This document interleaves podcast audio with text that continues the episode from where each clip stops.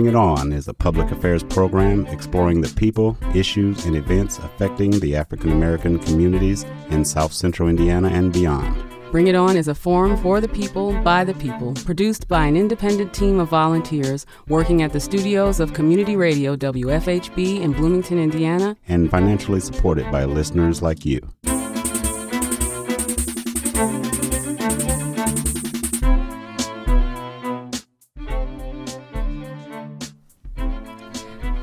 Good evening. I'm Amrita Myers, and welcome to Bring It On.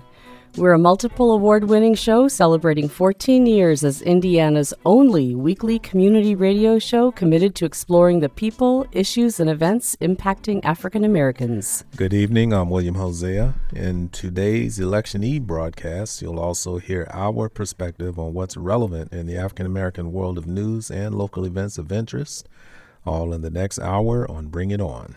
But first. And in two days, in two days, Indiana, you get to vote in what I believe will be the most important election of our lifetimes. I, I, I know politicians always say that, but this time it's really true. Because America is at a crossroads. The health care of millions is on the ballot. A fair shake for working families is on the ballot. Perhaps most importantly, the character of our country is on the ballot.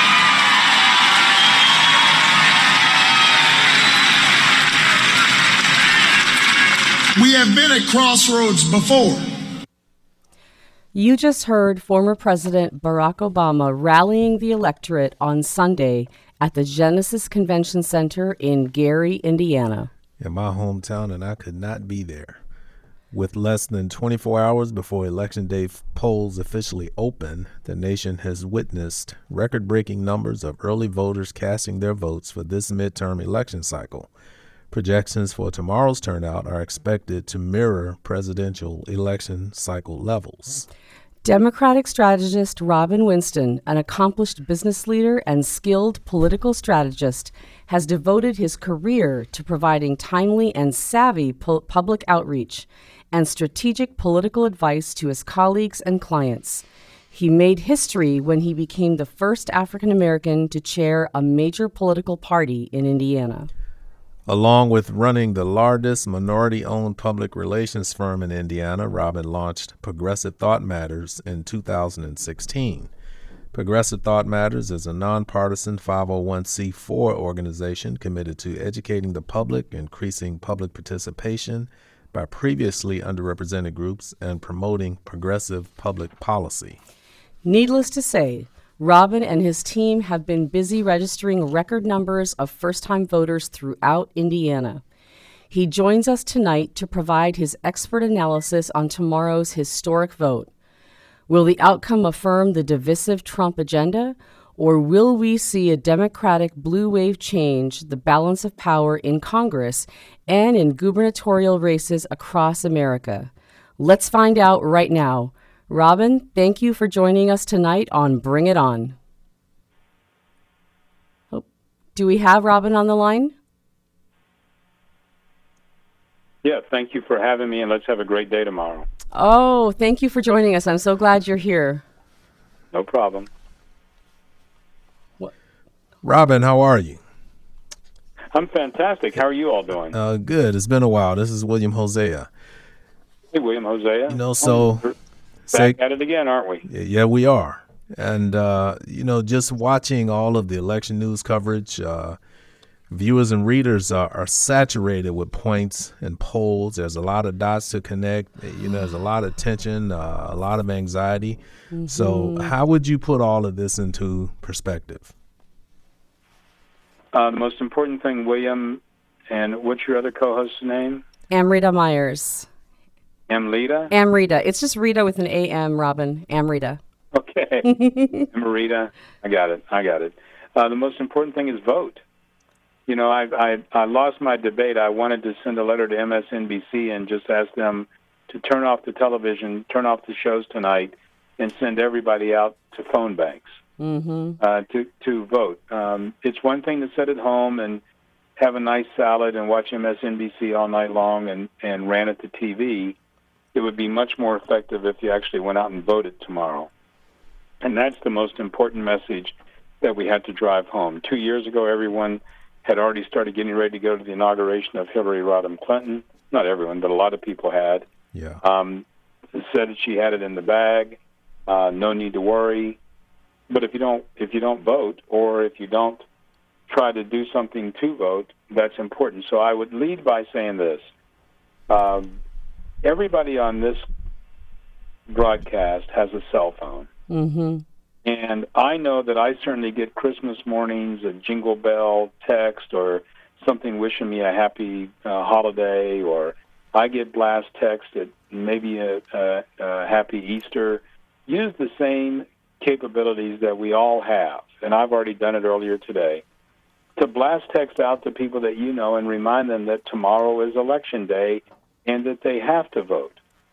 Uh, if I learned anything this cycle, and I continue to learn, uh, is that the most important voter contact is not, as they call it, GOTV, which is to some people is get on television, but it really is get on the way that you best communicate with the people in your life.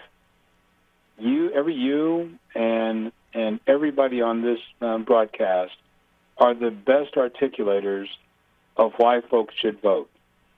Not a 30 second ad, not a yard sign, not a Yeah. billboard, Yeah. Right. an evening news story. So, if I can say anything to drive home, you know, when you get away from the broadcast tonight, or if you're listening to the broadcast tonight, be texting people that you know that are in your phone and encouraging them to go vote. Uh, all the discussion, whether we're going to make history in Georgia, in Florida, wherever it's going to be here in Indiana, it does not matter if you don't vote. And, uh, you know, we went through this phase up until October 9th where we were encouraging people to register to vote. And we did very well, over 70 some thousand new registered voters. But we spent the last month since October 9th encouraging those newly registered voters to get out and actually vote. Mm-hmm. Um, you know, I run into people at my church that I got to do something, and I'll be, well, you know, I'm sorry, brother so and so, but you're not registered to vote.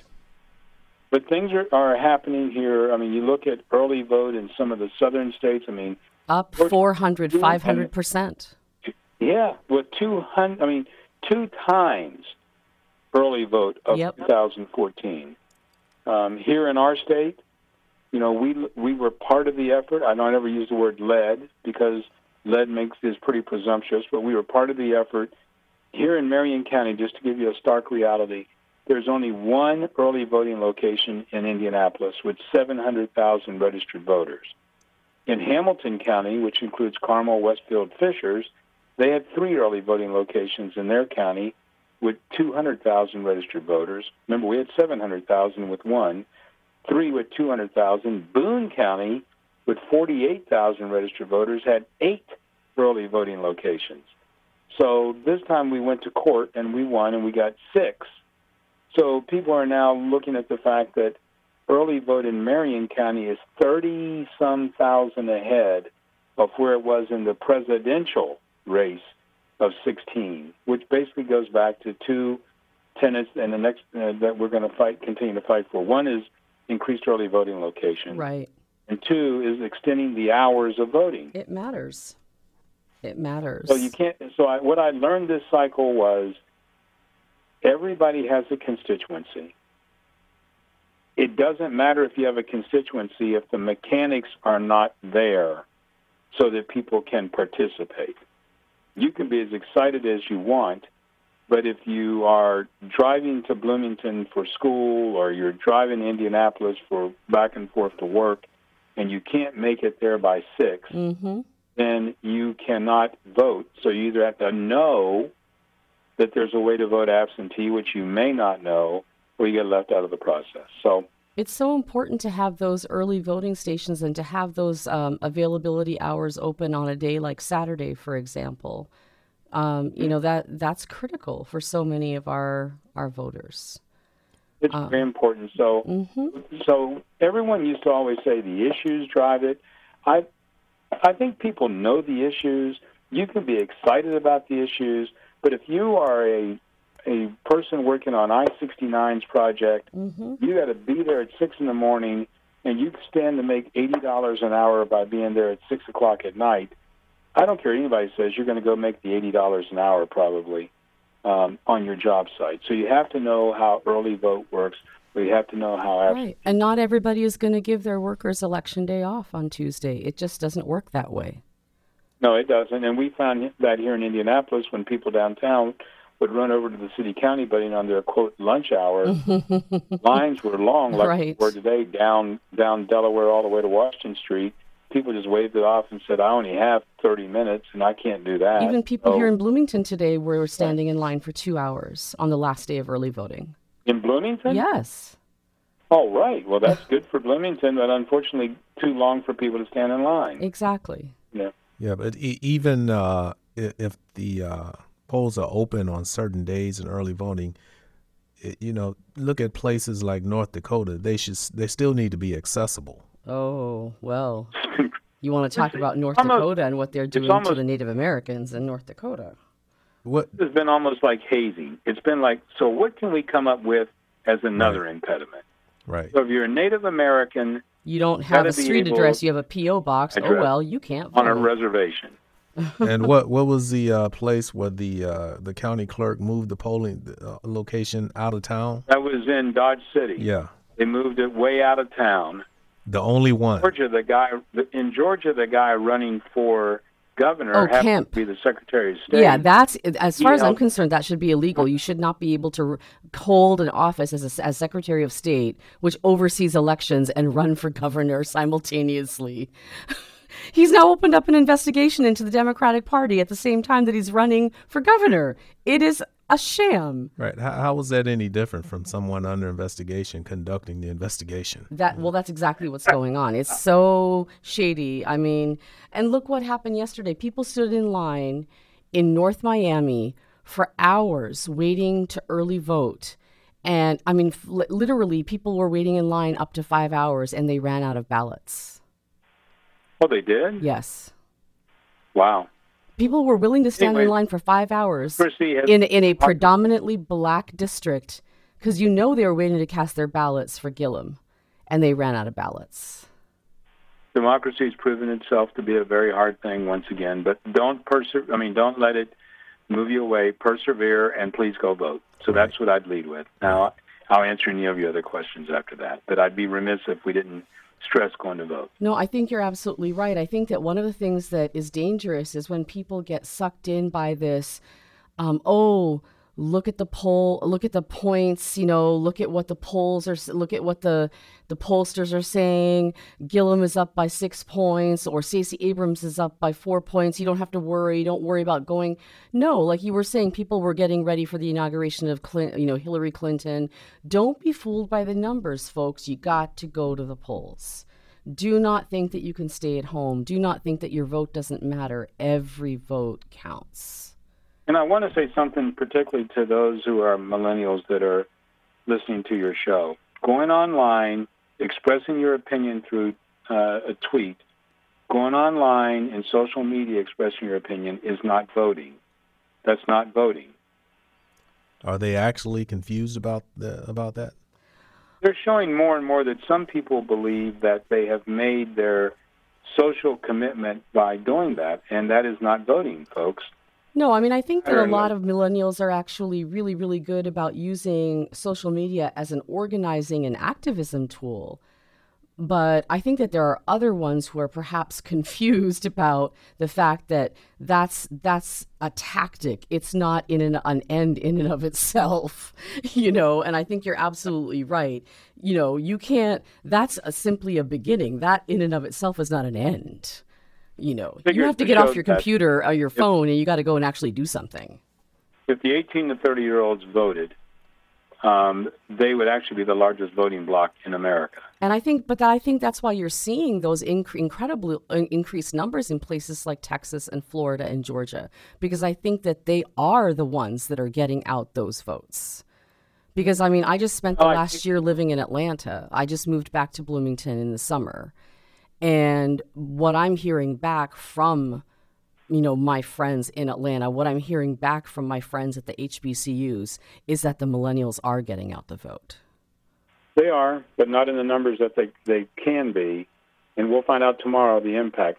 Also, we finally have candidates that are progressive that are stirring emotions in folks. Right. We need to give them a reason to vote. historic historic candidacies in Florida and Georgia, and Beto O'Rourke is running one great campaign in Texas. So Oh, yeah. we'll find out in about uh, what twelve, I mean twenty four hours from Yeah. now what the reality is. And you know, unlike uh, maybe eight years ago, progressive candidates are running uh, uh, on on their progressive ideologies instead of running away from it. Uh, well, William, you took the words right out of my mouth, and you've heard me say this before, right? That I'm I'm tired, and I've been tired for a long time of candidates trying to c- win over conservative voters. We're not going to win them, and it's pointless. And why bother trying? We need to activate new voters, young voters, and we also need to activate older voters who have stopped voting, who let their registrations lapse, who gave up voting because they didn't believe that there was anything or anyone worth voting for. And by doing that, you become, you know, you have to give them, we have to activate candidates who are more progressive, more left, and give those people a reason to, to register and vote. So you need more Alexandria or Ocasio Cortezes. You need, you actually need progressive candidates who are fighting, you know, for and giving them a reason to vote. You need to talk about real changes in policies in education and healthcare, and, and give them a reason to say, you know what, I actually believe in you. You're talking about things that matter to me. I'm actually going to register and I'm actually going to vote. Robin, I wanted to ask you: uh, were, were you and Gary with uh, President Obama yesterday? Nope, but we helped to get people there. We helped actually get him there, and uh, I'm glad that he came. The place uh, was packed, 6,000, 7,000 people, Yeah. depending upon who gives you the numbers. Uh, Joe led by saying, Donnelly led by saying, "Are you going to go vote?" Um, that once again goes back to our theme of "It's great that you're here, but you got to go vote."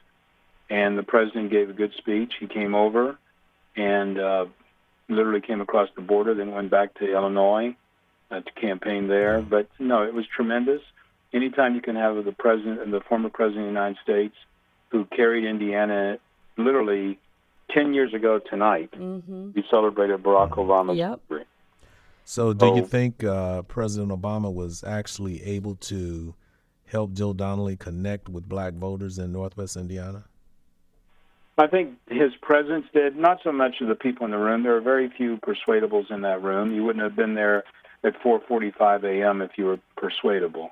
But what it did is it elevated the importance of that race to people that may not have been in the facility, which was not hard to get a ticket to be in there. It just elevated the seriousness of it. And, you know, here's what we've done. I mean, William, look, we registered 77,000 people. When we began this, this quest, I told uh, the folks we were working with that there were really not that many non registered African American voters in the state. There really were not. After Obama's efforts, after Obama's efforts again in 12, after some local efforts, and, and then after a little bit of an effort in 16, the real aggregate number was not that high. We made a major dent in it in uh, in 17 and 18. But you know, if we're left now with somebody that is not registered to vote, when you can go online, you can walk in the trustee's office, you can walk in the clerk's office, you can walk in the courthouse, you can stop somebody at a grocery store. There are so many opportunities. If you're not registered now, then you probably probably not going to register. If after eight times or four times to vote for an African American president, primary, general, primary, general, and you didn't vote, then in local races, it's going to be tough. So what the concentration on was yesterday was not uh, anything more than to say, now that you're registered to vote, please get out and vote. And you know, we've not had um, uh, anything go wrong there today. The lines in in Lake County, there were 250 people lined up to vote early again on the last day by noon. In Marion County, the lines were good. Folks are watching television. I actually think that to a lot of the core constituencies that we're trying to get to the polls, that a presidential visit actually galvanizes them to get to the polls um, because they realize that if the if the person that you don't particularly like is in the state stumping constantly saying as, as late as today. He's there again tonight? I mean he's here again this guy tonight. has to be let me finish please. This mm-hmm. guy has to be elected. Then I think you you realize how important his it is to him and why you have two choices. You can acknowledge that he wants this person to be elected and he's here, I think, at least four or five times for them. Or you can sit at home and say, my vote doesn't matter. So I don't see how you can have it both ways. If you really disapprove of the policies and then don't go out and vote, then that then shame on you. You mentioned something uh, pretty interesting when you said people had the chance to vote for an African American president eight times. Uh, general midterm, general mid, uh, midterm, but uh, four times. I'm sorry. Yeah. Right. But isn't part of the problem that people don't during the midterms? Too many people don't think that they're voting for, uh, did not think they were voting for the African American president during the midterms. Well, what we found in the midterms. Yeah. In the mid, well, yeah, he only he just ran obviously in the presidential, but here's what happened: we did a focus group, and it was one of the best. It actually changed our whole strategy. One focus group was African American females the other were African American millennials. And we left that room changing our strategy because clearly what happened was people in the room were telling us, you all may think that we know everything, but we don't. Help educate us. Hmm. So if you if you seen signs around, our signs are basically vote November sixth, vote on this day. Hmm. This is how you vote um, on, uh, prior to the election. This is how you early vote. This is how you absentee vote. So we spent a lot of time this time, and I hope it will stick with folks, just educating people on the mechanics of voting, getting the rhetoric, forgetting the policy, forgetting the, oh, well, we got to talk about these things. Um, forgetting that, we spent more time this time, not just, well, we're going to reelect President Obama. There was more to it of this is how you reelect President Obama if we could have done that uh, years ago. So I learned um, next time we won't start with, well, everybody understands how you vote. No, everybody doesn't. We actually had a focus group with a woman saying to the group in the focus group when we left them alone, we don't vote in the midterms. We only vote in the presidential years, as if there was like no voting going. Well, then who are the people that do vote in the yeah. midterms? So what you're seeing is an aberration. Hmm. Um, it can only bode well for 2020 because the people that stood in lines in Florida and Georgia and even Mississippi are now going to know, okay, so that's what I do in 2020. Okay. All right. So we hope that we leave with a better educated and more mobilized group for the future. Hmm. It is interesting that we've you know, that this is, people are talking about how this is really historic in terms of the numbers we're seeing because yeah, we generally very, have so such a low turnout for midterm elections. And it, I mean, and it sort, it sort of, it seems like people only turn out for presidential elections. And what you're suggesting is that a lot of people, a lot of people didn't realize that they had to turn out for midterms. Well, I also think that this is the first time in a long time. My brain is, is flying trying to think the last time it was. Probably 2006, and Dick Lugar wasn't even opposed. So 06 would have been Lugar. 10 would have been Bayh, would have been Evan Bayh, That wasn't a battle and when he was running for reelection to the, I mean, running for the United States Senate. Um, 14, there was no Senate race. And 18 is the first U.S. Senate race since 2010 that's been on the ballot. And this is a U.S. Senate race because you have 51 seats of one party and 49 of another. Mm. So all these states, all these Senate races now, every one of them is being determined that they could quote tip the balance of the United States Senate. Mm-hmm. Hence the reason that you know 40 to 50 million dollars will be spent on uh, with Joe and and Braun, and then probably another 60 to 70 million has been spent outside of their campaigns as of tomorrow. How much did you say? Probably 40 million between Braun and and and um, and Joe. Yeah, that's really all I've been Okay. seeing on TV are the Donnelly Braun campaigns. Yeah. and then probably another 50 million outside of there. Wow. So President Obama really seemed to come out swinging in the last week or so. So when I first saw it, I'm thinking to myself, you know, I applauded uh, him coming out, and that's what many of us have been wanting to see and hear. But I was I was hoping that it, it wasn't too late.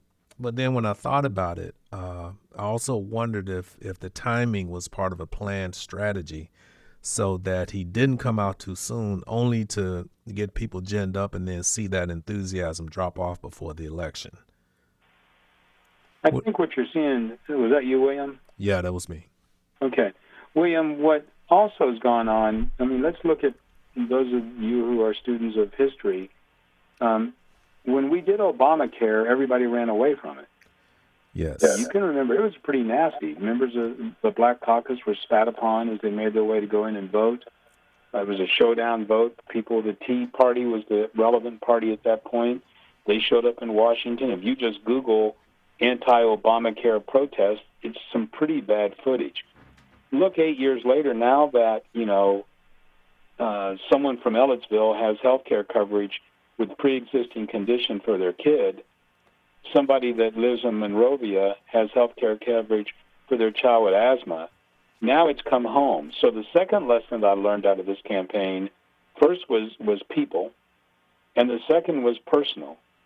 Um, first was people that you have to you have to make contact with people. I knew this all along, but I think the campaigns have made this these elections more personal oriented uh, than ever before. They thought they were going to lead with the tax cut. You hardly heard any ads talking about the tax cut. They started early with those, and then somebody said, "Hey, wait a minute! 64% of the people that work in the country didn't get a tax cut." So the people that you think you're excited about, and when you add in those folks that are retired that don't have a job that doesn't make any difference on a tax cut, your message is off center. You're trying to sell a product that nobody wants. So they changed their thing to the politics of fear. Um, but this guy, you know, should have been proud of a robust economy, should have been proud of tax cuts. The problem is everything now has become personal. What's in it for me? What are you doing for me? And what impact does it have on me? So now you have a very different alliance of people that in 2010 would have voted for the Republican candidate because they were against Obamacare, that now are going to probably vote for the Democratic candidate tomorrow because he voted the cast uh, t- one of the biggest votes for Obamacare because Obamacare or the Affordable Care Act now has got their student that's in college covered until they're 26, now has their child with asthma covered, now has pre-existing conditions. I mean, this debate at the very end boiled down to who's both in favor of pre-existing conditions when before they were campaigning against Affordable Care Act, which included pre-existing conditions. So it's it's it's I think you know you said it earlier we're watching more progressive candidates come along and do well.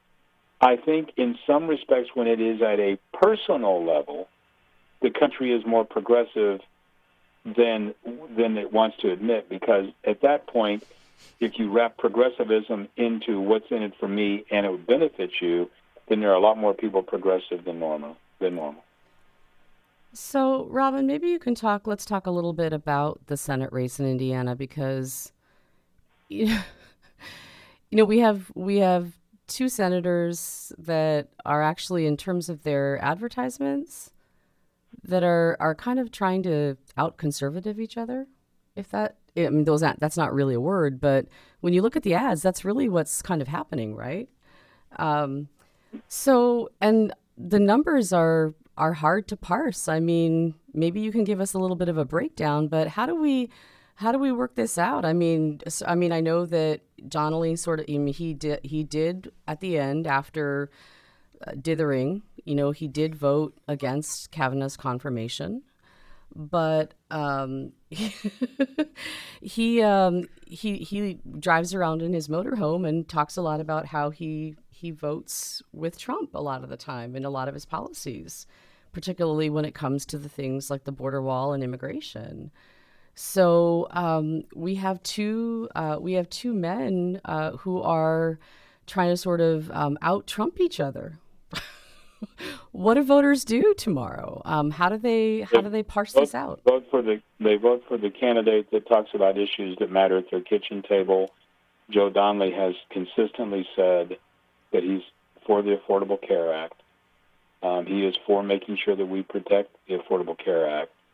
Uh, Mike Braun has not done that until basically around Halloween when they changed their tactics. Yeah, yeah. I think that that matters a lot.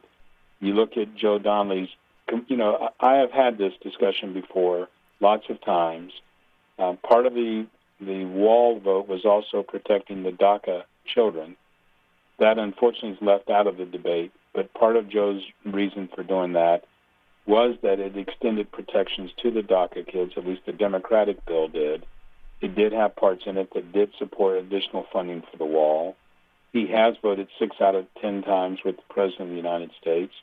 But a lot of that legislation is legislation that benefited Indiana, protecting right there in Cook, in your own community, protecting Cook Medical from extensive charges on a medical device tax, which was part of the Affordable Care Act. He has uh, helped appoint, um, you know, African Americans, at least Tanya Walton Pratt. We made history, making her the first African American federal judge in Indiana history. Uh, his commitment to to being there, not just in election year. I know this man. This is not a guy that just shows up. Now, some would argue that way he's constantly campaigning, but that's that's not fair. Some of these folks show up with six weeks to go and try to introduce themselves. He has been consistent in doing that. But he does realize that you're in a state that Donald Trump won by 20 points. And this is why I continue to say, whether I'm doing the analysis on television or, or talking to you all or to any group, I continue to say that I believe that he's going to win tomorrow night because, you know, any poll should, if the president's winning by 20 points and he is against you, then something's wrong in that he's against you. He won by 20 points, and you're either up by two, down by one, or in in the race of a lifetime. So clearly, voters are are concerned about having somebody to be a somewhat of a watchdog, and I think Joe would be a better watchdog than than um, Braun, who has pledged his allegiance 100% to the president.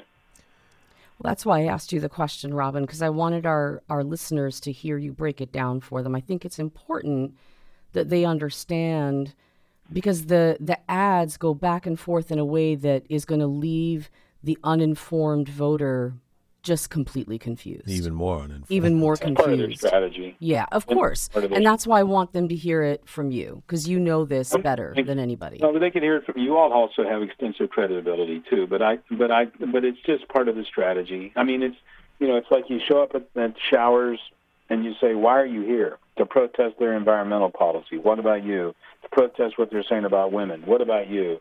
To protest their lackadaisical concern about racial equality. What about you? To protest student aid cuts. What about? I mean, there's just so much that messages are designed to step on messages so that you really can't get organized against them. Um, you know, we we have watched this. You know, we have watched this administration change over and over and over again. And you know that, Have yeah. we have one guy that has said that he will stand up to the president when it's most important, and he will stand up to the president um, uh, when it's in the best interest of Indiana. And we have another guy saying that he will support the president uh, almost uh, carte blanche. And if that's the kind of person that you want to have uh, as U.S. Senator, then you'll vote for Mike Braun. If you don't want to and you want to have somebody that's going to be more Indiana Indiana focused and focused on what Hoosiers want, uh, then you'll vote for Joe Donnelly. Another group that may not resonate necessarily as much as people should have, but if you look at Indiana from a distance, we're a farm state. Right. A lot of agriculture in our state. The, talk to the farmers that are dealing with soybean and the tariffs and the fact that the the prices for soybeans almost make it counterproductive to even grow them because 50% of our soybean market goes out of the country for exports. But with the tariffs, they're getting pinched more than ever before. That's crucial to our state and very important to our farmers. Talk to the folks that make our RVs that rely upon steel and other things that they bring in. That's important. So there are some infrastructure things that I think Joe Donnelly will fight for uh, more effectively than somebody says, I'll be with the president uh, almost 95, 100% of the time. Well, and those soybeans are right now sitting in piles about to rot if these tariff issues don't get resolved. Right, and also it, it has a devastating impact on farmers because Mhm. they they allocated twelve billion dollars to to uh, save them. But as your viewers should should note, it really is up to them. It's up to you all listening tonight. I can't, I can't make it any clearer. If you wake up tomorrow and it's drizzling, you would still go to an IU game.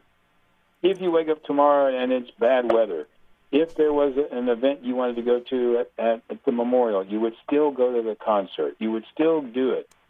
Voting is important. And when people say all the ads and things on TV, the political ads, yeah, unfortunately, they are all pinched within like a three or four week period. Hmm.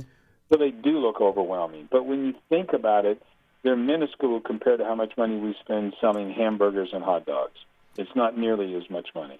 Um, Robin, in our last few minutes here, I wanted to ask you about. Uh, I, well, I know you were trying to bring Adrienne Shrop, Shropshire on, on the show with you tonight, but for whatever reason, uh, uh, that couldn't happen. So, can you talk about her a little bit?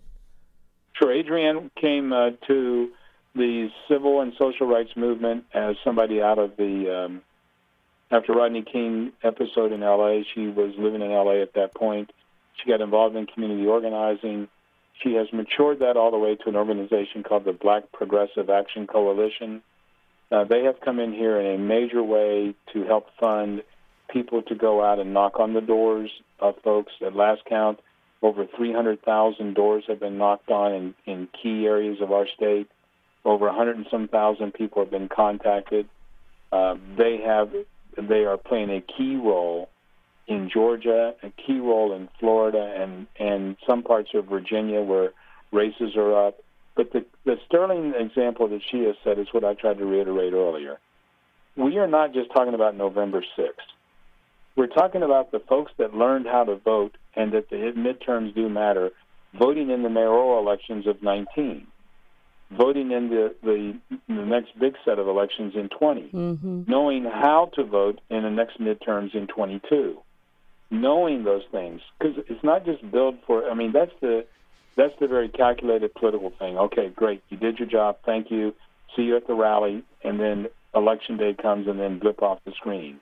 That isn't what she wanted to do, and she was adamant whenever we worked with her to say, Robin, I want to leave behind a cadre of people that understand this, that'll be well trained, and it's quite frankly, it's been an honor to be able to work with them and be on conference calls with people from Tennessee, Ohio, Indiana, Illinois, uh, Missouri, and places on the phone each week, trying to figure out what we can do to try to make sure folks get to the polls and get out to vote for progressive candidates, and particularly target our efforts to the minority community. And if we're fortunate enough to have a minority candidate running who is progressive, to be able to support them. We're just about out of time, but uh, maybe when you come back, because you always uh, answer the call whenever we reach out to you, but maybe you can bring Adrienne on with you uh, next time. Is that a possibility? I'm sure if she wasn't probably in Georgia tonight, which I just saw looking at television here, that the the, the candidate for governor, the Secretary of State, has now called for an FBI probe or a probe into hacking of yeah. Oh yeah. Date on the eve of the election. So if she wasn't down there, probably dancing on top of alligators, I'm sure we could get her. Let's get through and, and let's try to do this. Maybe a good post uh, post election analysis of what happened would be a good show. I'd welcome that. Oh, awesome. I think that would be great. Uh, Robin, thank you so much. Our thanks to Robin Winston, Democratic strategist and chairman of Progressive Thought Matters, for joining us tonight to help make some sense of tomorrow's midterm elections by providing his expert analysis on what we know is going to be a historic vote. Bring It On has an open submission policy, so if you have an idea for this program, we want to hear it. Please send your emails to our volunteer staff. The address is bringiton at wfhb.org.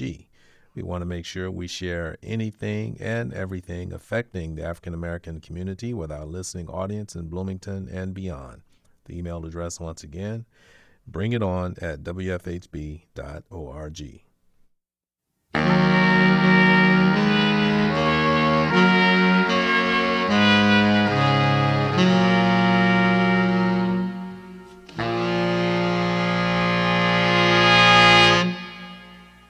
This land is your land.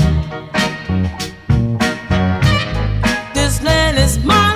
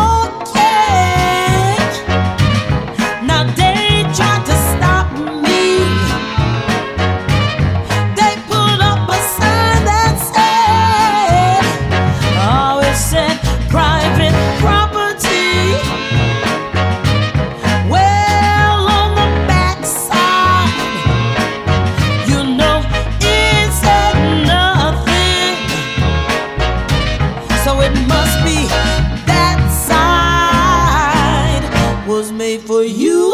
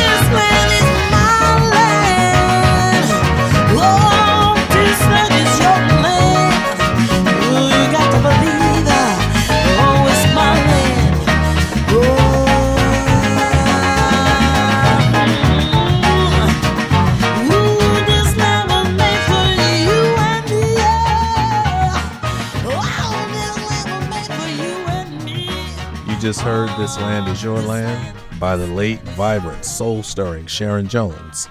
She performed this number with the legendary Dap Kings. She lost her battle with pancreatic cancer in 2016. All right.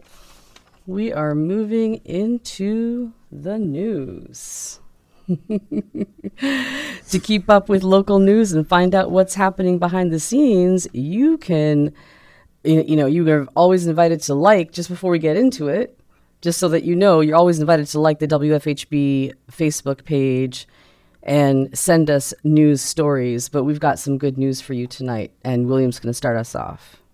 Okay, so uh, Georgia Secretary of State Brian Kemp, the Republican candidate for governor, said Sunday that he was investigating the state Democratic Party for an attempted hack of the voter registration system.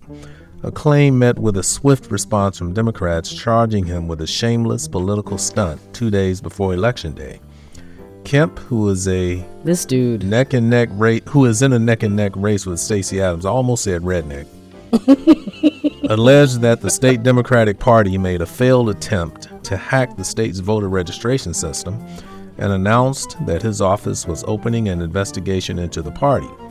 Kemp said his office alerted the Department of Homeland Security and the FBI, but he offered no evidence to back up his allegation. He wants to make it look so official.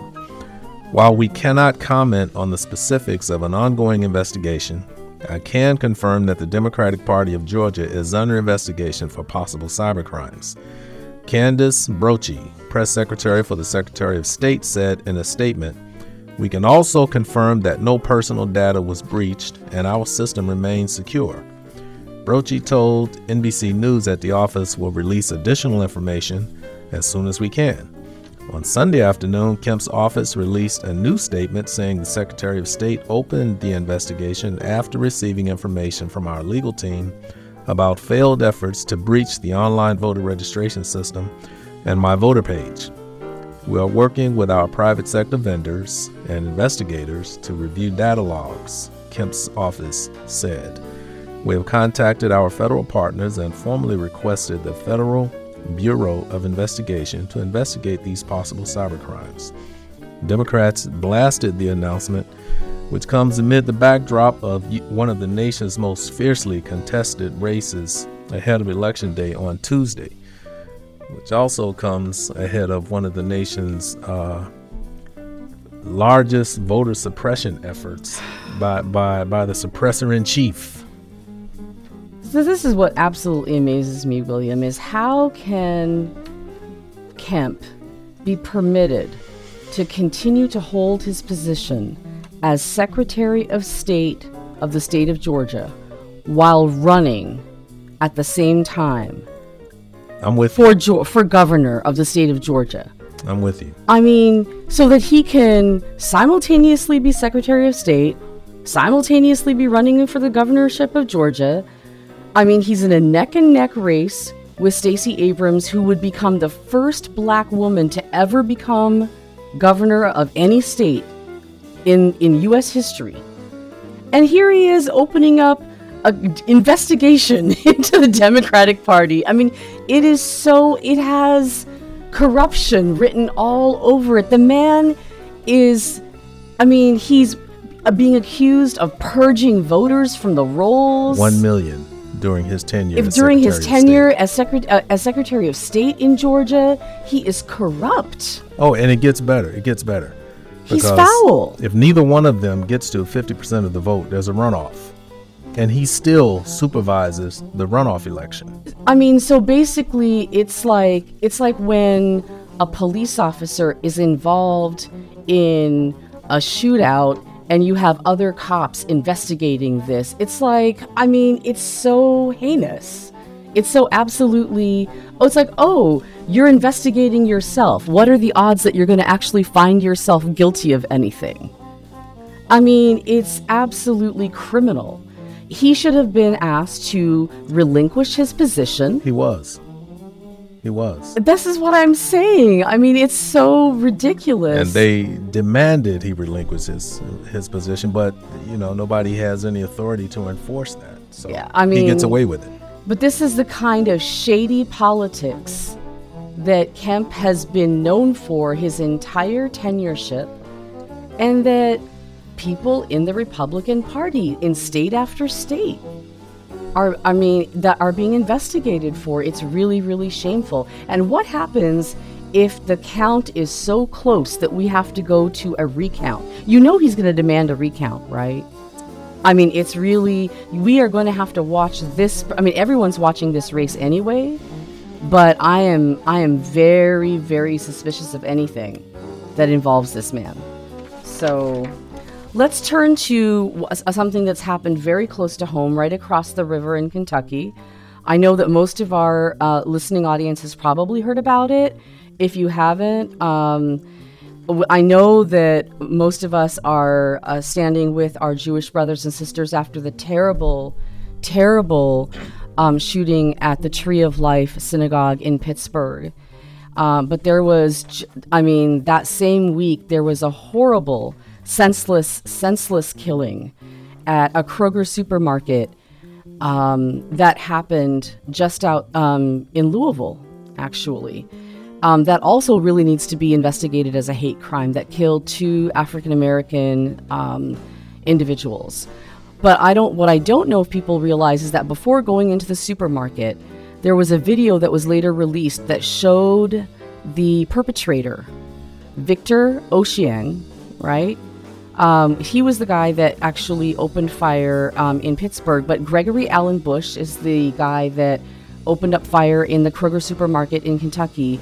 Right before he killed those two individuals in the Kroger, he actually tried to get into a predominantly black church first, but the church was locked. And so then he went to Kroger and shot and killed the two black folks at Kroger.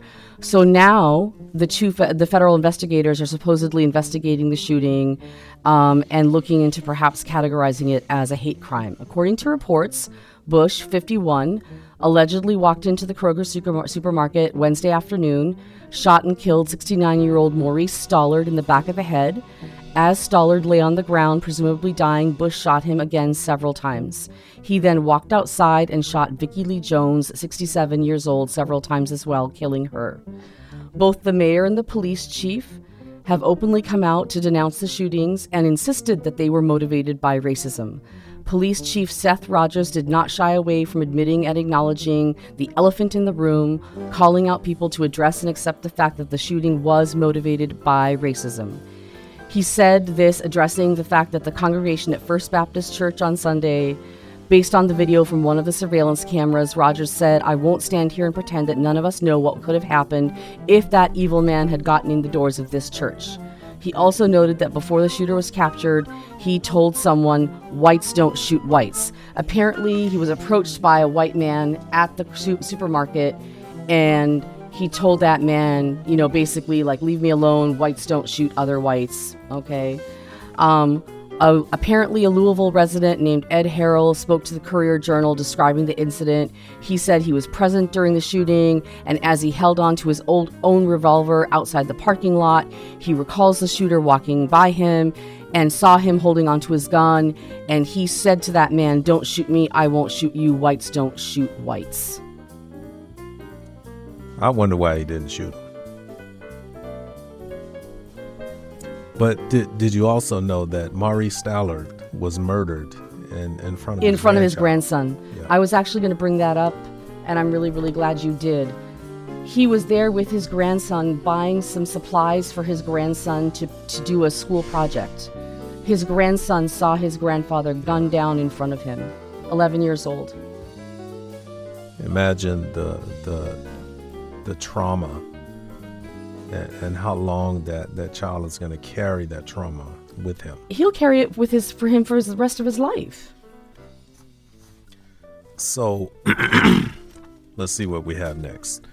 I, actually, we're almost out of time, William, in terms of the news stories. If you look at, you know, so I just wanted to, you know, let you know that. So we could maybe just talk about this for a few more seconds. But what's really sad is that with the coverage the Pittsburgh shooting has gotten, and not to not to take anything away from that, but a lot of people are upset that the Kroger shooting has not been talked about um, as much, and that a lot of people are upset about that.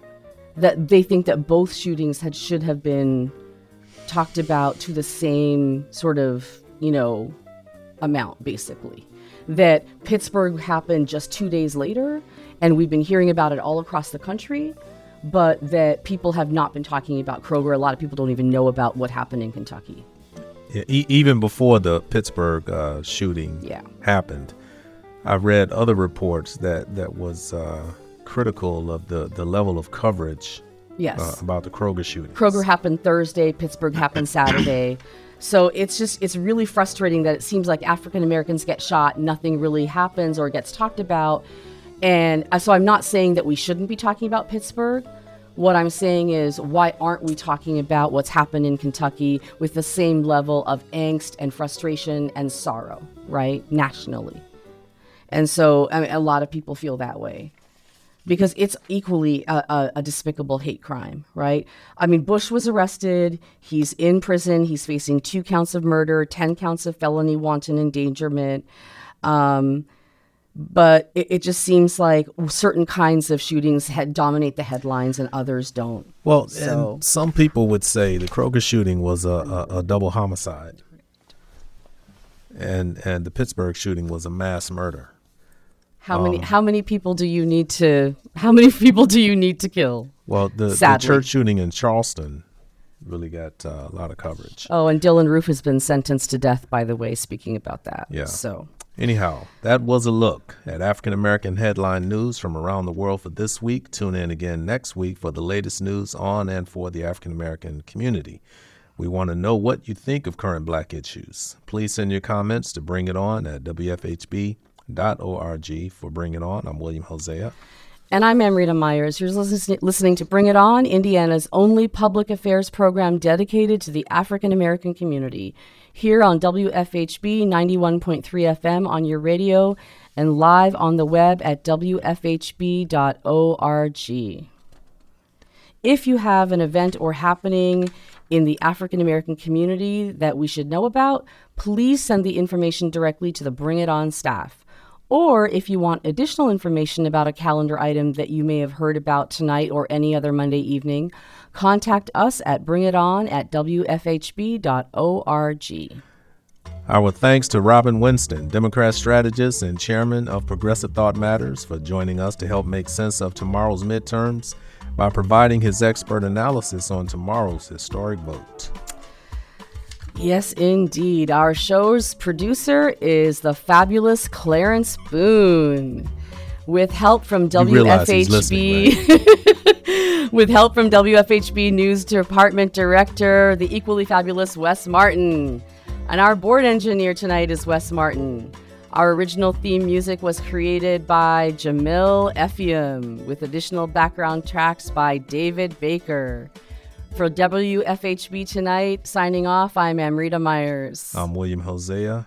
And most important, do not forget to exercise your hard fought right to vote tomorrow. And don't forget to tune in next Monday, November 12th at 6 p.m. for another exciting edition of Bring It On right here on your community radio station, WFHB.